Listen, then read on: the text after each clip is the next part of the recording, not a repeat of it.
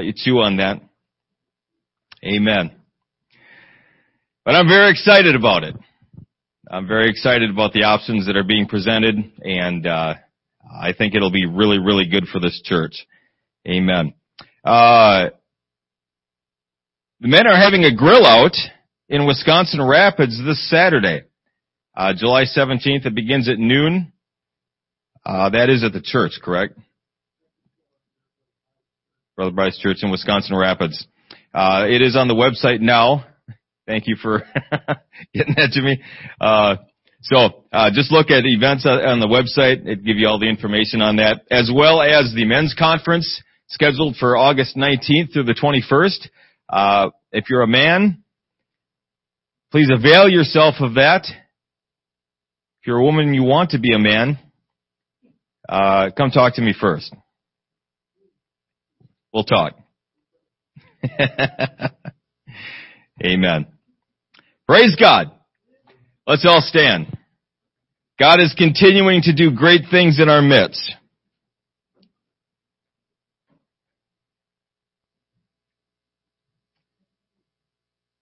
Amen.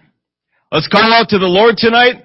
Again, He has a plan and a purpose for the service and for each and every one of us being here. Amen? We're not here by accident. Uh, we may think that we just,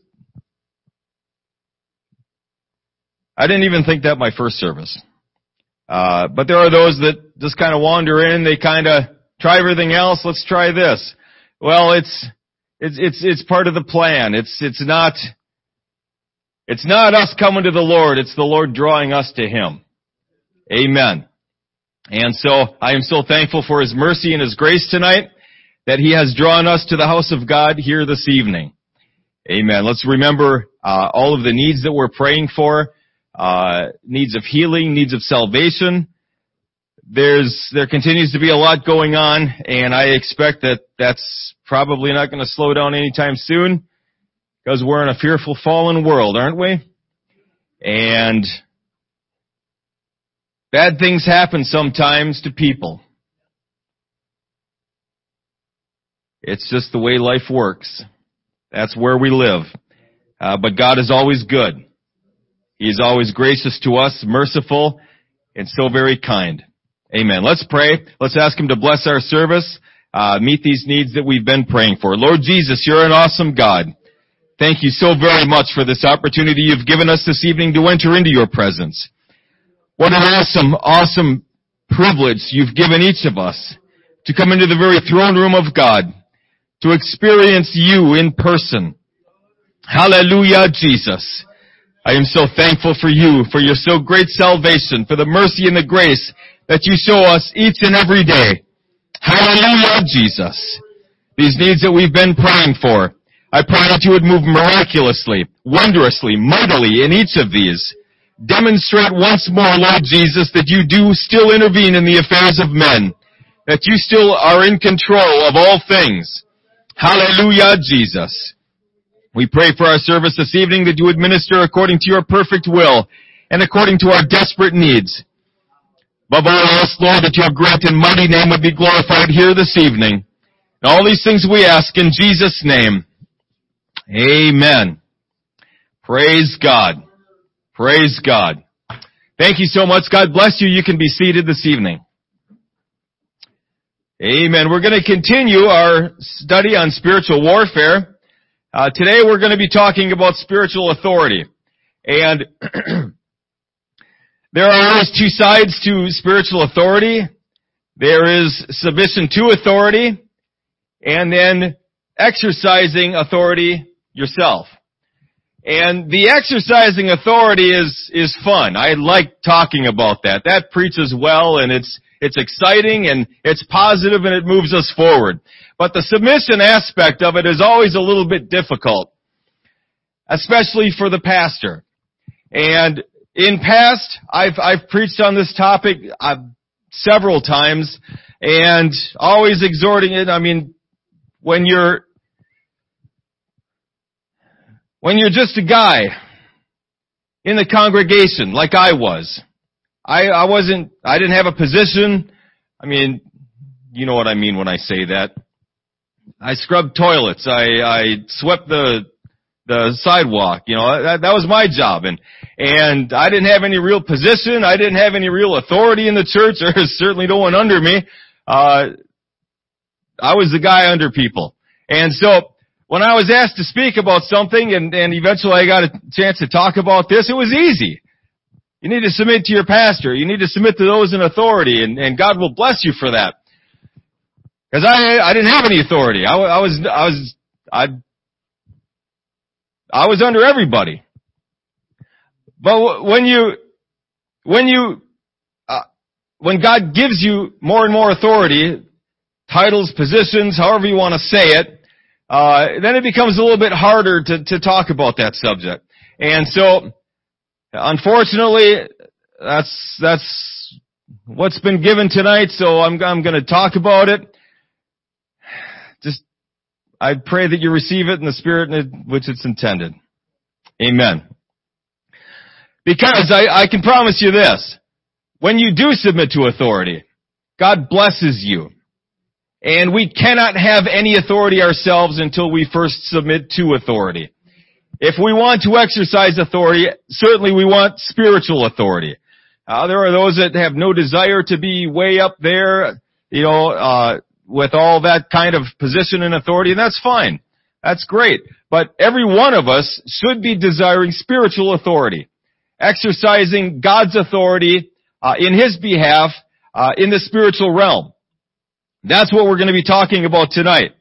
Uh, but that requires submission in all areas. Matthew chapter 8 verses 5 through 13 states this. And when Jesus was entered into Capernaum, there came unto him a centurion, beseeching him and saying, Lord, my servant lieth at home sick of the palsy, grievously tormented. And Jesus saith unto him, I'll come and heal him. The centurion answered and said, Lord, I'm not worthy that thou shouldst come under my roof, but speak the word only, and my servant shall be healed. For I am a man under authority, having soldiers under me. That dynamic is very important. And I say to this man, go, and he goeth, and to another, come, and he cometh, and to my servant, do this, and he doeth it. When Jesus heard it, he marveled and said to them that followed, Verily I say unto you, I have not found so great faith, no not in Israel. And I say unto you that many shall come from the east and west, and shall sit down with Abraham and Isaac and Jacob in the kingdom of heaven. But the children of the kingdom shall be cast out into outer darkness. There shall be weeping and gnashing of teeth. And Jesus said unto the centurion, Go thy way. And as thou hast believed, so be it done unto thee and a servant was healed in the self same hour. I also want to read Matthew chapter 10 verses 1 and then skipping down to verses 5 through 8. Matthew 10 chapter 1 begins with this. And when he had called unto him his twelve disciples, he gave them power against unclean spirits to cast them out and to heal all manner of sickness and all manner of disease. Skipping down to verse 5. These twelve Jesus sent forth and commanded them, saying, Go not into the way of the Gentiles, and into any city of the Samaritans enter ye not, but go rather to the lost sheep of the house of Israel. And as ye go, preach, saying, The kingdom of heaven is at hand. Heal the sick, cleanse the lepers, raise the dead, cast out devils. Freely ye have received, freely give. Amen. As stated, there are two components to authority, submission and exercising. Submission to authority, and maybe before we begin, I should, I should, uh, just point one thing out, and that is how seriously God takes authority. It's a very serious thing with Him.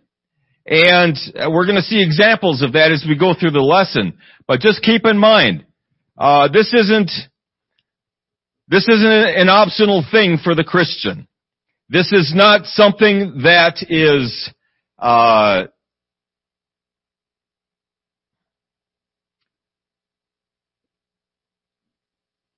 well, let me just say it this way. It's absolutely serious to God. He takes it extremely seriously.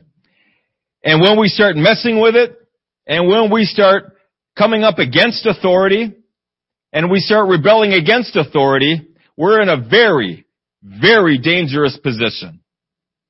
A very dangerous spot. Acts 9, 3 through 5 says, And as he journeyed, he came near Damascus, and suddenly there shined about, round about him a light from heaven, speaking of Saul. And he fell to the earth and heard a voice saying unto him, Saul, Saul, why persecutest thou me? And he said, Who art thou, Lord? And the Lord said, I am Jesus, whom thou persecutest. It is hard for thee to kick against the pricks.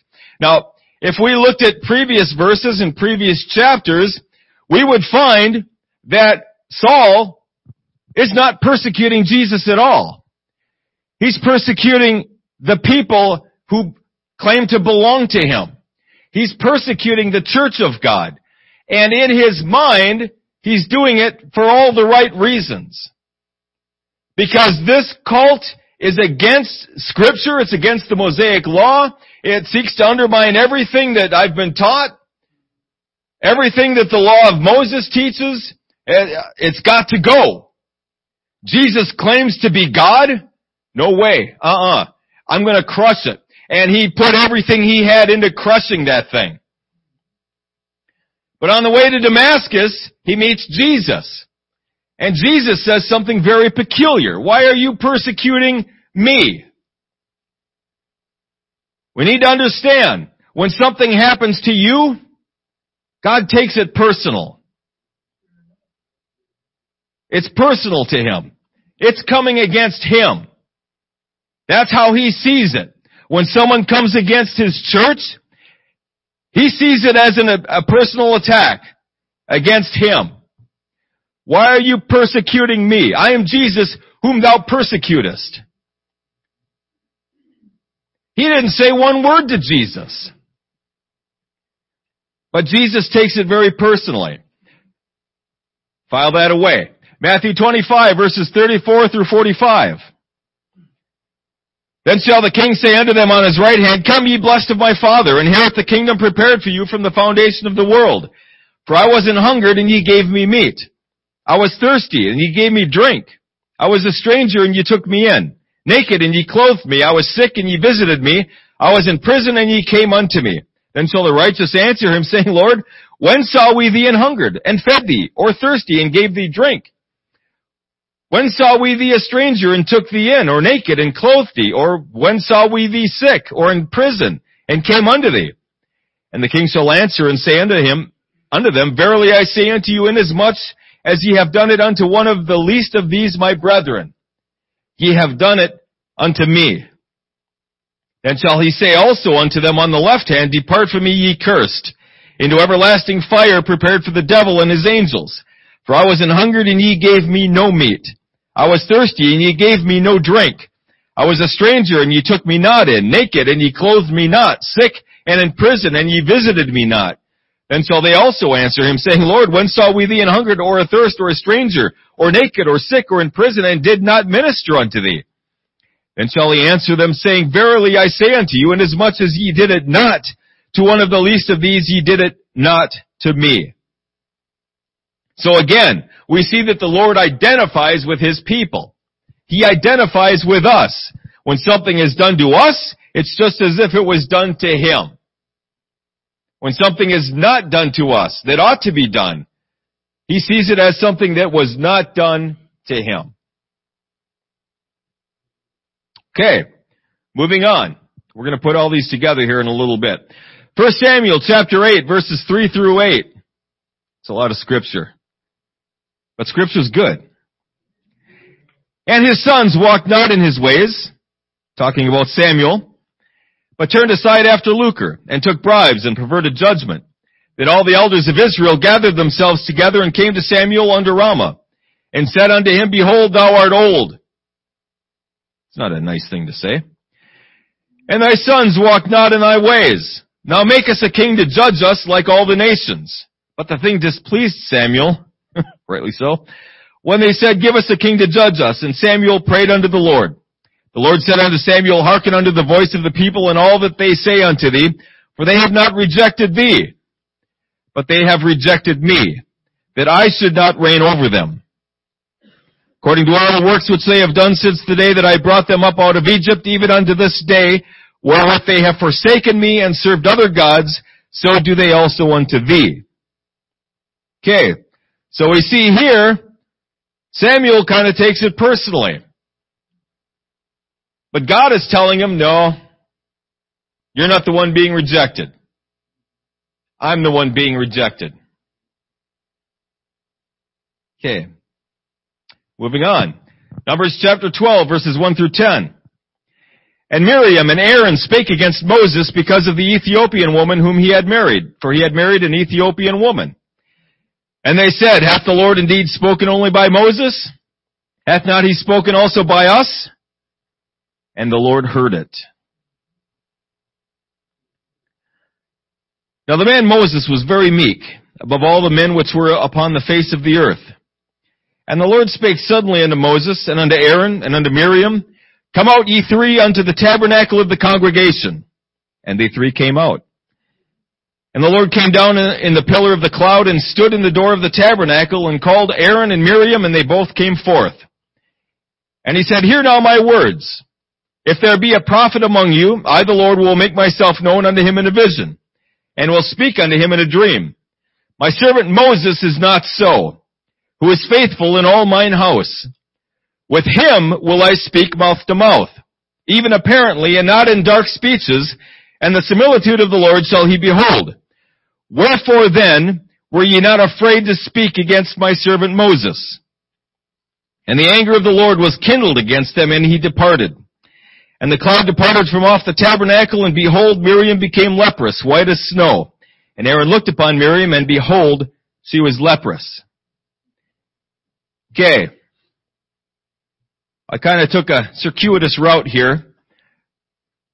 We saw in the beginning verses that when something happens to God's people, He takes it personal. We see in later verses that when something happens to His servant, specifically, He takes it very serious.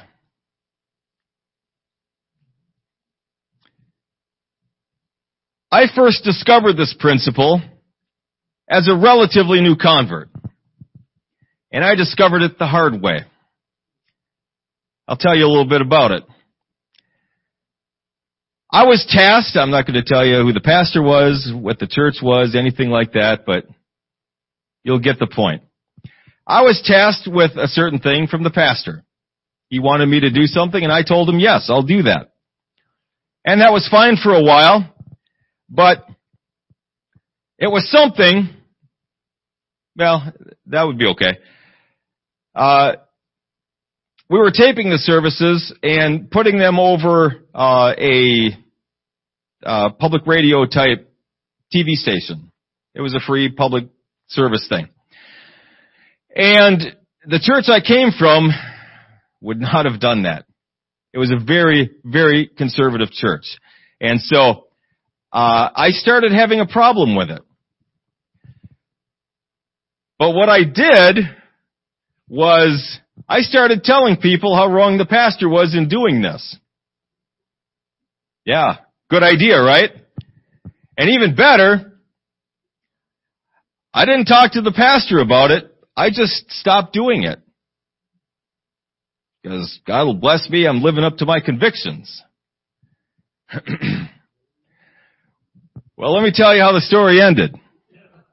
You probably know. Not well. not well and rightly so. Ah, uh, that was not pleasant for me. When he called me into the office and had a talk with his, his person there. After I got out of the office, I was devastated. I was, uh, that was very hard to receive for me. I had no idea about any of this. And I find out, man, I literally did every single step of the process wrong. Everything. I, I nailed every one of them. After that, I did a little study on this stuff. And I discovered that I was in a very dangerous spot. And it was God's mercy that the man of God called me in and set me right. Now we can argue whether he did it right or wrong. I still, anyway. The point is, he did it. And thank God for it. I thank God all the time for that. For that mano y mano. It was good for me. I did a little growing up at that point. And the end result was I understood much better about spiritual authority. I understood the consequences of coming against spiritual authority. Because here's the thing. Like God told Samuel, God invests men and women with a measure of His authority. We all understand that. God has inherent authority. He has all authority because He's God. No one delegated that authority to Him. It's His by right. He can then turn around and delegate a portion of that to you. We'll talk about what we do with that later, but He delegates that to people whom He will. When I decide as a child that I don't want to do what dad says because the old man is crazy, he has no idea what I'm going through, and I'm going to do it this way. Because obviously I know better. I'm the child. And so, I just came against parental authority, right? God gave that man authority over me. He didn't take it. It was given to him. And it's my job to submit. I'm not submitting to a man. I'm submitting to the authority God placed on a man. Okay? Now,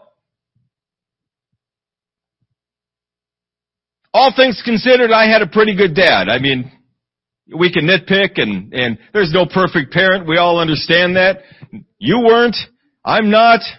Our parents weren't. Okay? And kids, you're not gonna be either. so, amen. Don't look at me like that.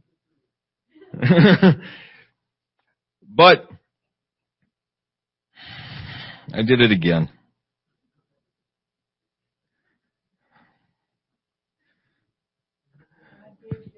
moping, walking back up to my notes. God gave them authority. Yeah, so, Sister Parker always brings me back. okay. Take all the help I can get. Um, God gave that man authority. Okay? And even if he didn't always handle it properly, he didn't do it perfectly. He's still the authority. And it's my job to submit to that. Now, when we start nitpicking authority, well, they're not doing it right. They're not doing this right. They made this bad decision. They're, they're off over here. What we're really saying to a greater or lesser extent is, God, I think you made a mistake here. And giving that man authority. Okay, now we're not going to come out and say that because when we say it, it sounds really stupid, doesn't it? God doesn't make it mistakes. We get that. But our actions say otherwise. Maybe he is doing stuff a little bit off. But he's the authority. Do you know what submission is? Do you know what submission really is? It's doing what he tells me to do even when I disagree with it. That's what submission is. I can, if we're, if we're like this, that's not submission. I'm to do that anyway.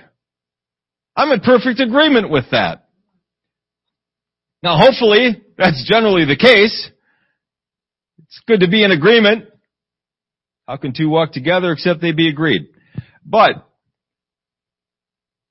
when I disagree with the man of God or, or the authority that God placed over me, I submit, I defer to him.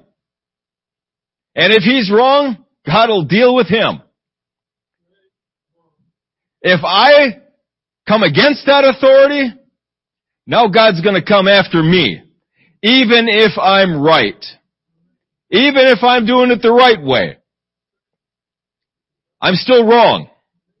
Because I disrespected God's authority. Okay? We gotta understand, submission isn't always easy. And it's certainly not popular today.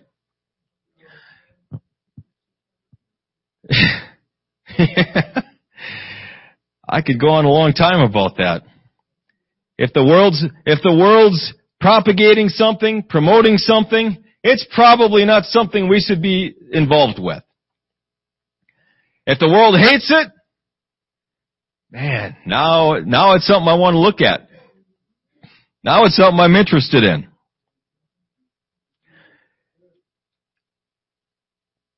God's authority is, is, we need to recognize authority in others and we need to submit to it.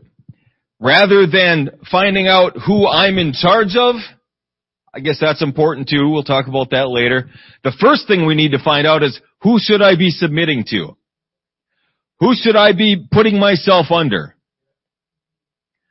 That's the most important thing for the, the child of God, is to recognize who am I under.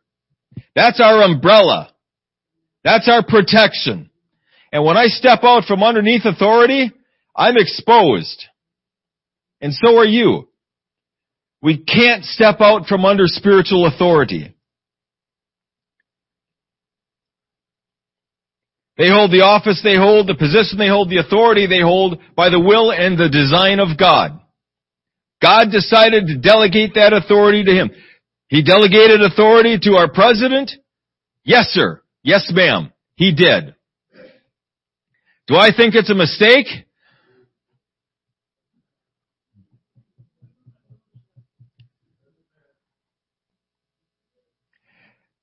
In my flesh, yes. I do think it's a mistake. But in my spirit, I understand something about spiritual authority. I understand God delegated that authority for a reason. Maybe it's just so he can come back quicker. And I'm okay with that. I am fine with him coming back sooner. The authority they exercise is not theirs. It's God's delegated authority that they're exercising. It's God's authority. God takes His authority very seriously and He doesn't delegate it lightly. He delegates it on purpose. He delegates it for a reason. The measure of authority that He delegates is measured out perfectly. No more, no less than is necessary. Now this goes both ways.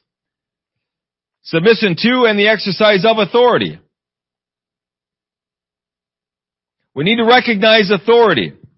When we're in submission, we have got to place ourselves under that authority and be in obedience to God. We've got to. There is no getting around that. If we don't do that, it's like the, uh, it's like the wild horse, the wild bronco out there in the field running around, looks beautiful, he's free, looks great, it's nice and romantic, but he's useless. All he does is eat my grass. And goes all over my field.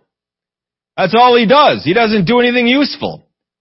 But when the horse is broken, and in submission to a, a, a human being, now he's useful.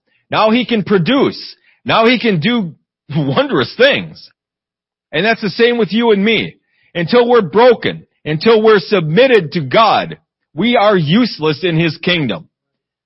We can go off and we can do our own thing and it looks, looks great, looks romantic, looks, yeah, I'm doing it my way, I'm doing my thing. But you're useless. You're not doing anything eternal. You're not doing anything spiritual. I promise you, you're not. It might look like it, but you're not. At the end of time, it's all gonna fall apart. It's gonna burn. We can't do anything for God until we've submitted to God. After we've submitted, after we're in obedience to God, to His plan, to His will, Now God can start elevating us. He can start exalting us in His kingdom. He can start delegating to us a measure of authority.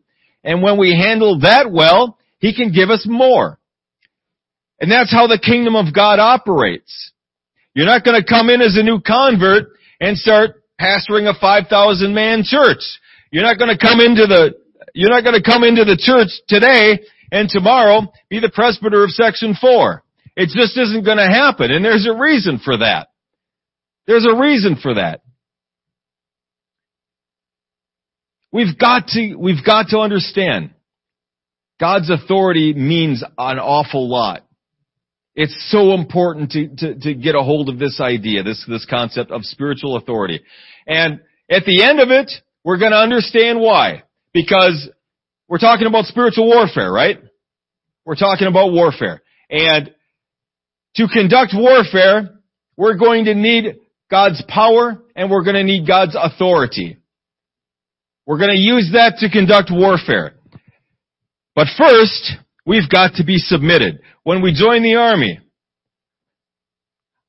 I highly doubt Brother Parker joined the army as a sergeant major. That would be kind of cool. Uh, but it doesn't happen. When I joined, I didn't have any college credits at the time, so I was a private E nothing. I get to, I get to start at the bottom. Whee! That's a good time. But as you gain experience, as your superiors see that you're submitted to authority, that you know how to obey orders, that you know how to do what you're told, follow instructions, now we can trust you to do a little bit more. And when you're faithful in that, now we can trust you to do a little bit more. And that's how it works. When we're in authority, we're expected to exercise that authority in the fear of God. When we're in authority, God gives that to us for a reason. Okay? There are some, uh, this, this is the usual case, you know, someone gets a, a little bit of authority and it goes to his or her head and, you know, blah, blah, blah, you're, you gotta do what I say and uh, we always preach about that. But then on the other side, equally dangerous is the person that has authority but is afraid to use it. They're afraid to do anything with it. And that's not good either. God gave that to you to be exercised, to be used, just like every other gift, every other talent, every other spiritual gift. He gives that to us to be used. Not just to sit on it and say, yeah, I'm in charge of this. Yeah, I'm in charge of that. Well, great. Let's do something with that. In any case, we are responsible to recognize authority in our lives and in the lives of those around us, and we need to take it seriously. Okay, exercising authority.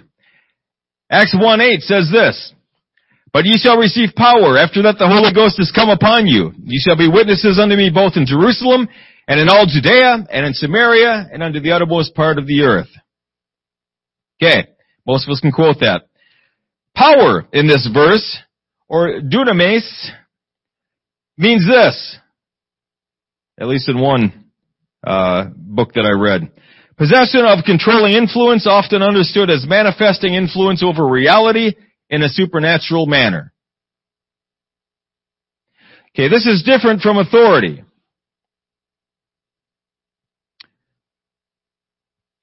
This is power. This is dynamite. But they go hand in hand. We want both. We need both. Just because we have the power to do something does not mean we have the authority to do it. Now this may, uh, this may sound contradictory or wrong, but it's kind of like this. If I have a handgun, I go down to the store and I buy a handgun. Nice Glock 9 millimeter. I have power now, don't I? I can literally shoot anyone I want to. But do I have the authority to do that? Obviously not. I don't. Yeah, thank God. I don't have the authority to shoot people. I have the power. I don't have the authority. Now police, they carry guns. They have a little bit more authority in the exercising of, of pulling that handgun and shooting it than I do. Still not a lot, but more than I have. Another example. I get the keys to someone's car. Now I have the power to drive your car. But obviously not the authority, right? It would be a stolen vehicle. One country might have the power to invade and conquer another country. But that doesn't mean they have authority over their judicial proceedings. They have authority in their political process. As the United States, we have the power to, to conquer quite a few countries in the world right now. But that doesn't mean we have authority. They're not consulting President Biden on matters of state. We have no authority over there. Within each of us lies the power to literally raise everyone in the whole world from the dead. If we have the Holy Ghost, we have the same power Jesus had. And within us, literally, we have the power to raise the entire planet from the dead. But do we have the authority to do that?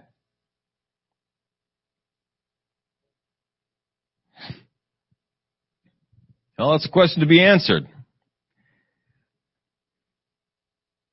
Perhaps a submission, our problem is not an issue of power or ability, but one of authority. If something isn't happening, because for all the power we have, we don't always have the authority to exercise it. I can give you a real quick, easy example. I have the power within me, Christ in me, the Holy Ghost, to call out and uh, provide my needs. Jesus fed the 5,000.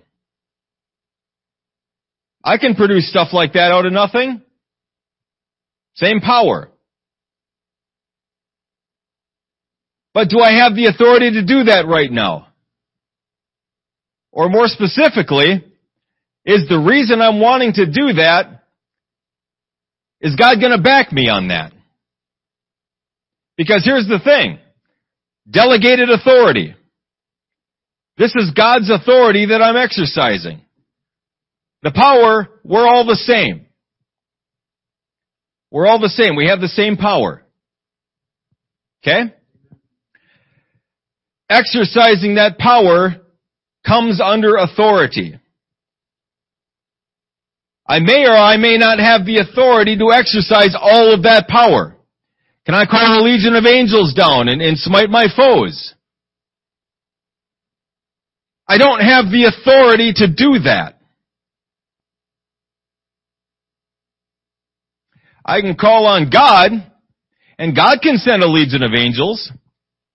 God hasn't given me authority over angels. At least not yet. We will judge angels. So there are some things, and I'm, I'm trying to think of examples to demonstrate my point. The power that we have is governed by the authority He gives us. Not in every area. When it comes to spiritual warfare, we all have the same power. We all have the same authority.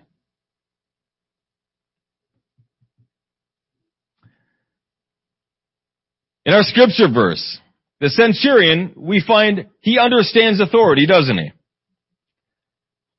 Which makes sense. He's a member of Rome. That right there, you would, you would, for survival's sake, get a good grasp of authority real quick. He was a member of the Roman army. More specifically, he was a centurion in command of a hundred men. And he had people over him. As he stated, he's a man under authority, having people under him. He recognized authority in Jesus. He recognized the authority that Jesus had. He understood that Jesus' commands would be obeyed because he had the authority to issue them. And he understood that that would be true even though he wasn't physically present. I find that very fascinating.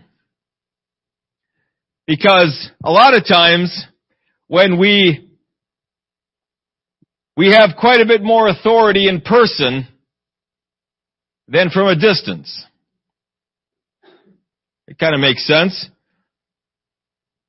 If I'm right there at the house and I'm telling my kids to do something, there's, there's a presence there. They, they, they see me, they can hear me. And so it's, it's a little bit more forceful. It's a little bit more hard to say no. But if I call them from another state or I text them, oh, it's a dad. That's a little bit harder to enforce authority that way. But the centurion understood that Jesus had the authority that when he said something, it was going to happen even if he wasn't there personally. He wasn't physically present and it still happened. In Matthew 10, 1, we see that Jesus gave power to the twelve. In this case, power is ex, ex, exousia. Thank you. There you go. what all you guys said. In this verse, there, there, I found all kinds of meanings to this, and they were all good, so I'm just going to read them all. A state of control over something, freedom of choice, a right, potential or resource to command, control or govern, capability, might, power, the right to control or command, authority, absolute power, warrant, power executed or exercised by rulers or others in high position by virtue of their office, ruling power, official power, a bearer of ruling authority, uh, to include human authorities, officials, government, of transcendent rulers and functionaries, powers of the spirit world, and the sphere in which power is exercised, or a domain. Now this word is quite a bit different than the power that we read about in Acts 1-8. This one means more authority, as we understand it today. In this verse, we see that God has given us the right to use the power He's given us. He's given us the authority to use it. We've been given the authority and the right to command. Command what? We'll answer that. We have been made a ruling authority in God. Okay, now Jesus gives to us or delegates to us a measure of His authority and He expects us to exercise it in His behalf. Okay, specifically relating to spiritual warfare. And we read that in Matthew 10, 5 through 8. What did He give Him power to do? Heal the sick, cleanse the lepers, raise the dead, cast out devils. All of those things. That's what he gave him authority to do. The power that, they didn't have the power like we have. Not yet. Not in Matthew 10. They didn't have the Holy Ghost. Okay? Today, we have the Holy Ghost. We have a full experience with God. We have been baptized in Jesus' name. He's given us His name. He has given us legal, uh,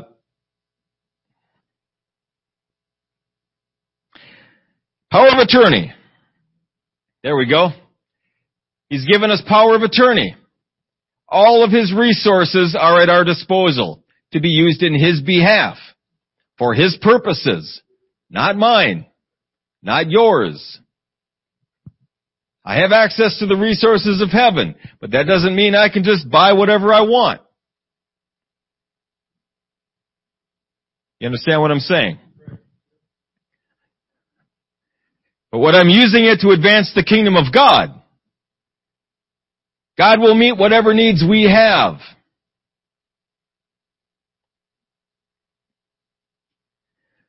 And that's an interesting thing to think about. God has infinite resources. He has infinite resources.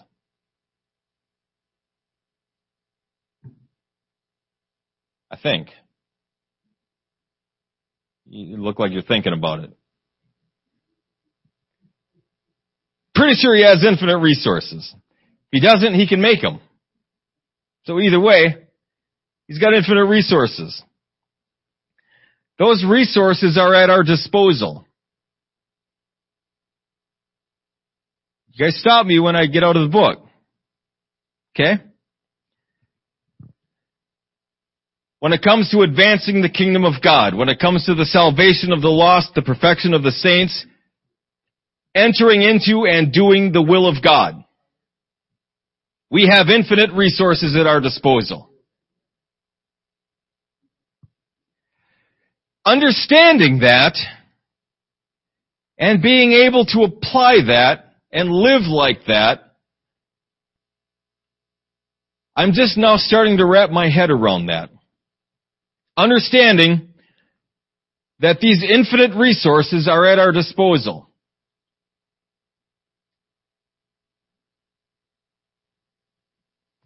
That's just a thought. Um, I'm going to think more about that. Okay, he wants us, uh, the, the delegated authority he gives us, the power he gives us, he wants us, he expects us to exercise it. If we look at Acts chapter 1 verse 8 and Matthew chapter 10 together, and we'll look at some other verses here.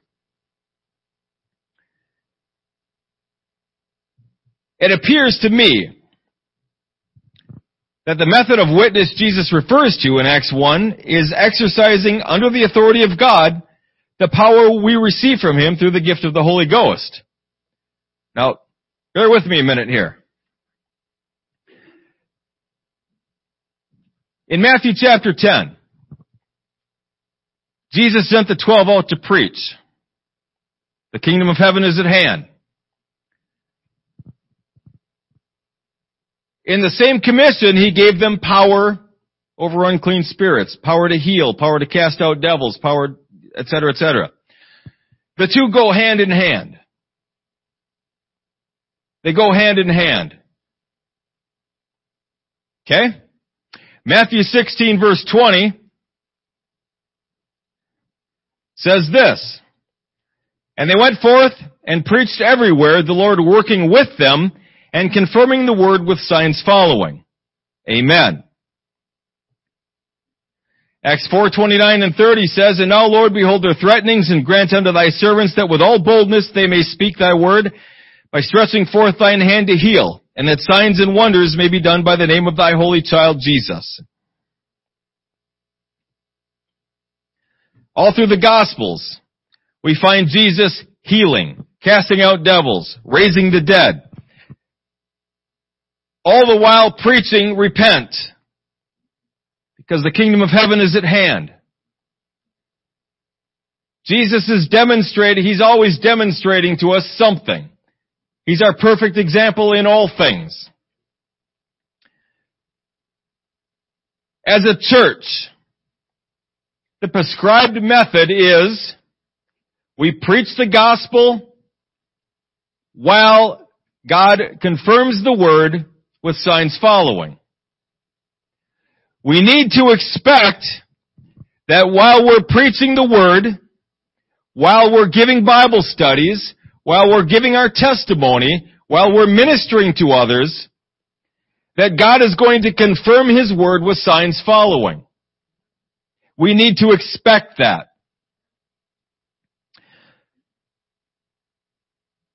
If we look at the first century church, I don't have the quote here, but there's a, a, man by the name of Edward Gibbons. He's a, I think an 18th century historian, early 19th century. In any case, he did, he wrote a massive work called The De- Decline and Fall of the Roman Empire. Some of you may have heard it. I doubt anyone here has read the whole thing. Cause it's like, about that thick of books.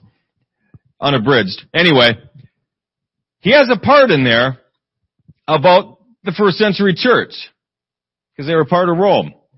And this secular historian, he was, he's not a Christian, wasn't a Christian, not anything now, but, uh, he wasn't a Christian, But he mentioned very specifically that in the first century church, miracles were commonplace. They were very common. They were expected to happen. People prayed, God answered. In the Azusa Street revivals, the, the birth of this, this modern movement, we read the same thing. God just moved. He just did things. All the time. We read about, uh, revivals that happened under Charles Finney. Uh, all of these, these circuit preachers. Whole towns, entire towns, slain in the spirit. They had to close factories because no one could work. People were sobbing and weeping in the streets. I mean, it was amazing. Things that, things that were like, we understand the words that you're saying, but I can't wrap my head around that. That's so far out of our experience. But the things God wants to do through us is absolutely amazing. No, we're probably not going to get that million dollar mansion we're praying for. Uh, however, however, other things that we're praying for, we're most definitely going to see. The things that will advance the kingdom of God. The things that are following the plan and will of God. Those things we are absolutely going to see. Not because we're worthy, not because we're good or smart enough, but because God answers prayer. Because it's God's perfect will to do so. That's why. God will work with us and He will confirm His word with signs following. Absolutely. It's biblical, it's scriptural, and it's the will of God. In conclusion, it's God's design and His perfect will for each child of God to exercise the power they've been given under the authority of God. And applied to spiritual warfare.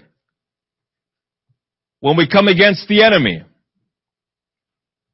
we don't have to debate scripture. We don't have to look at the original Greek or Hebrew to determine for sure whether or not he's given us authority over our enemy. He has. He's given us power. He's given us authority over all the ability of the enemy. There's nothing the enemy can do to you except God allows it. And if God allows it, it's for a really good reason. Otherwise, you have carte blanche. Do to him as seemeth good unto you. Tell him to shut up, shut your mouth, get out of here, bind him, command him to leave, whatever you want to do. Just don't have a conversation with him. Don't listen to him.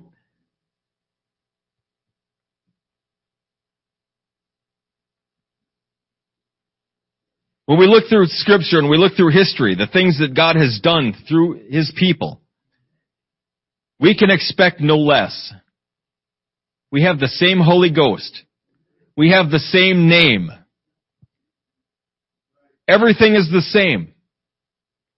We need to, we need to begin to recognize the authority that God has given us and begin to exercise it.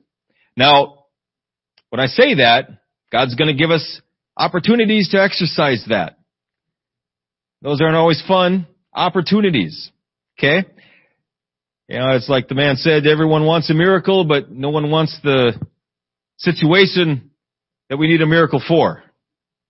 So, unfortunately, we need those problems and those situations for God to work miracles. But, work He will. Amen. And right before we dismiss, I promised you that I would find this quote from Theodore Roosevelt. It still fits, although not as well as it would have last week. I'm going to read it because it's an awesome quote. This is Theodore Roosevelt, uh, and this is a speech he gave uh, April 23rd, 1910. It's known as the man in the arena. Some of you have heard uh, some of this. I haven't read this this whole thing before, but it goes like this. The poorest way to face life is to face it with a sneer. There are many men who feel a kind of twisted pride in cynicism. There are many who confine themselves to criticism of the way others do what they themselves dare not even attempt. There is no more unhealthy being, no man less worthy of respect than he who either really holds or feigns to hold an attitude of sneering disbelief toward all that is great and lofty, whether in achievement or in that noble effort which, even if it fails, comes to second achievement. It is not the critic who counts, not the man who points out how the strong man stumbles, or where the doer of deeds could have done them better. The credit belongs to the man who is actually in the arena, whose face is marred by dust and sweat and blood, who strives valiantly, who errs, who comes short again and again, because there is no effort without error and shortcoming. But who does actually strive to do the deeds? Who knows great enthusiasms, the great devotions, who spends himself in a worthy cause? Who at the best knows in the end the triumph of high achievement? And who at the worst, if he fails, at least fails while daring greatly, so that his place shall never be with those cold and timid souls who know, neither know victory nor defeat. Amen. Let's all stand.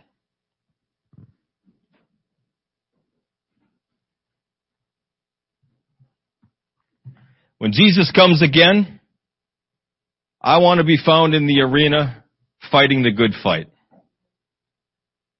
That's where I want to be. I want to have my sword out, my shield out, and if I can be a little bit graphic, I want it blooded. I want the blood of my enemy on the tip of my sword. Amen. Let's pray in dismissal. Lord Jesus, you're an awesome God. You're a great and a glorious King. Thank you, Jesus, for the ministration of the Holy Ghost in this place this evening. We look to you, Lord Jesus, the author and finisher of our faith, to lead us, to direct us, to guide us into the areas you would have us to go. We will submit ourselves to you. We will give ourselves wholly and completely unto the Lord our God in all things, every area of our lives. As we do so, Lord, use us mightily. As we go and preach and teach your word, confirm your word with signs following. Work with us, I pray. Go with us as, as we go our separate ways. Minister to us this week. Provide all of our needs. Bring us back to the house of God at the day appointed. These things we ask in Jesus' name. Amen.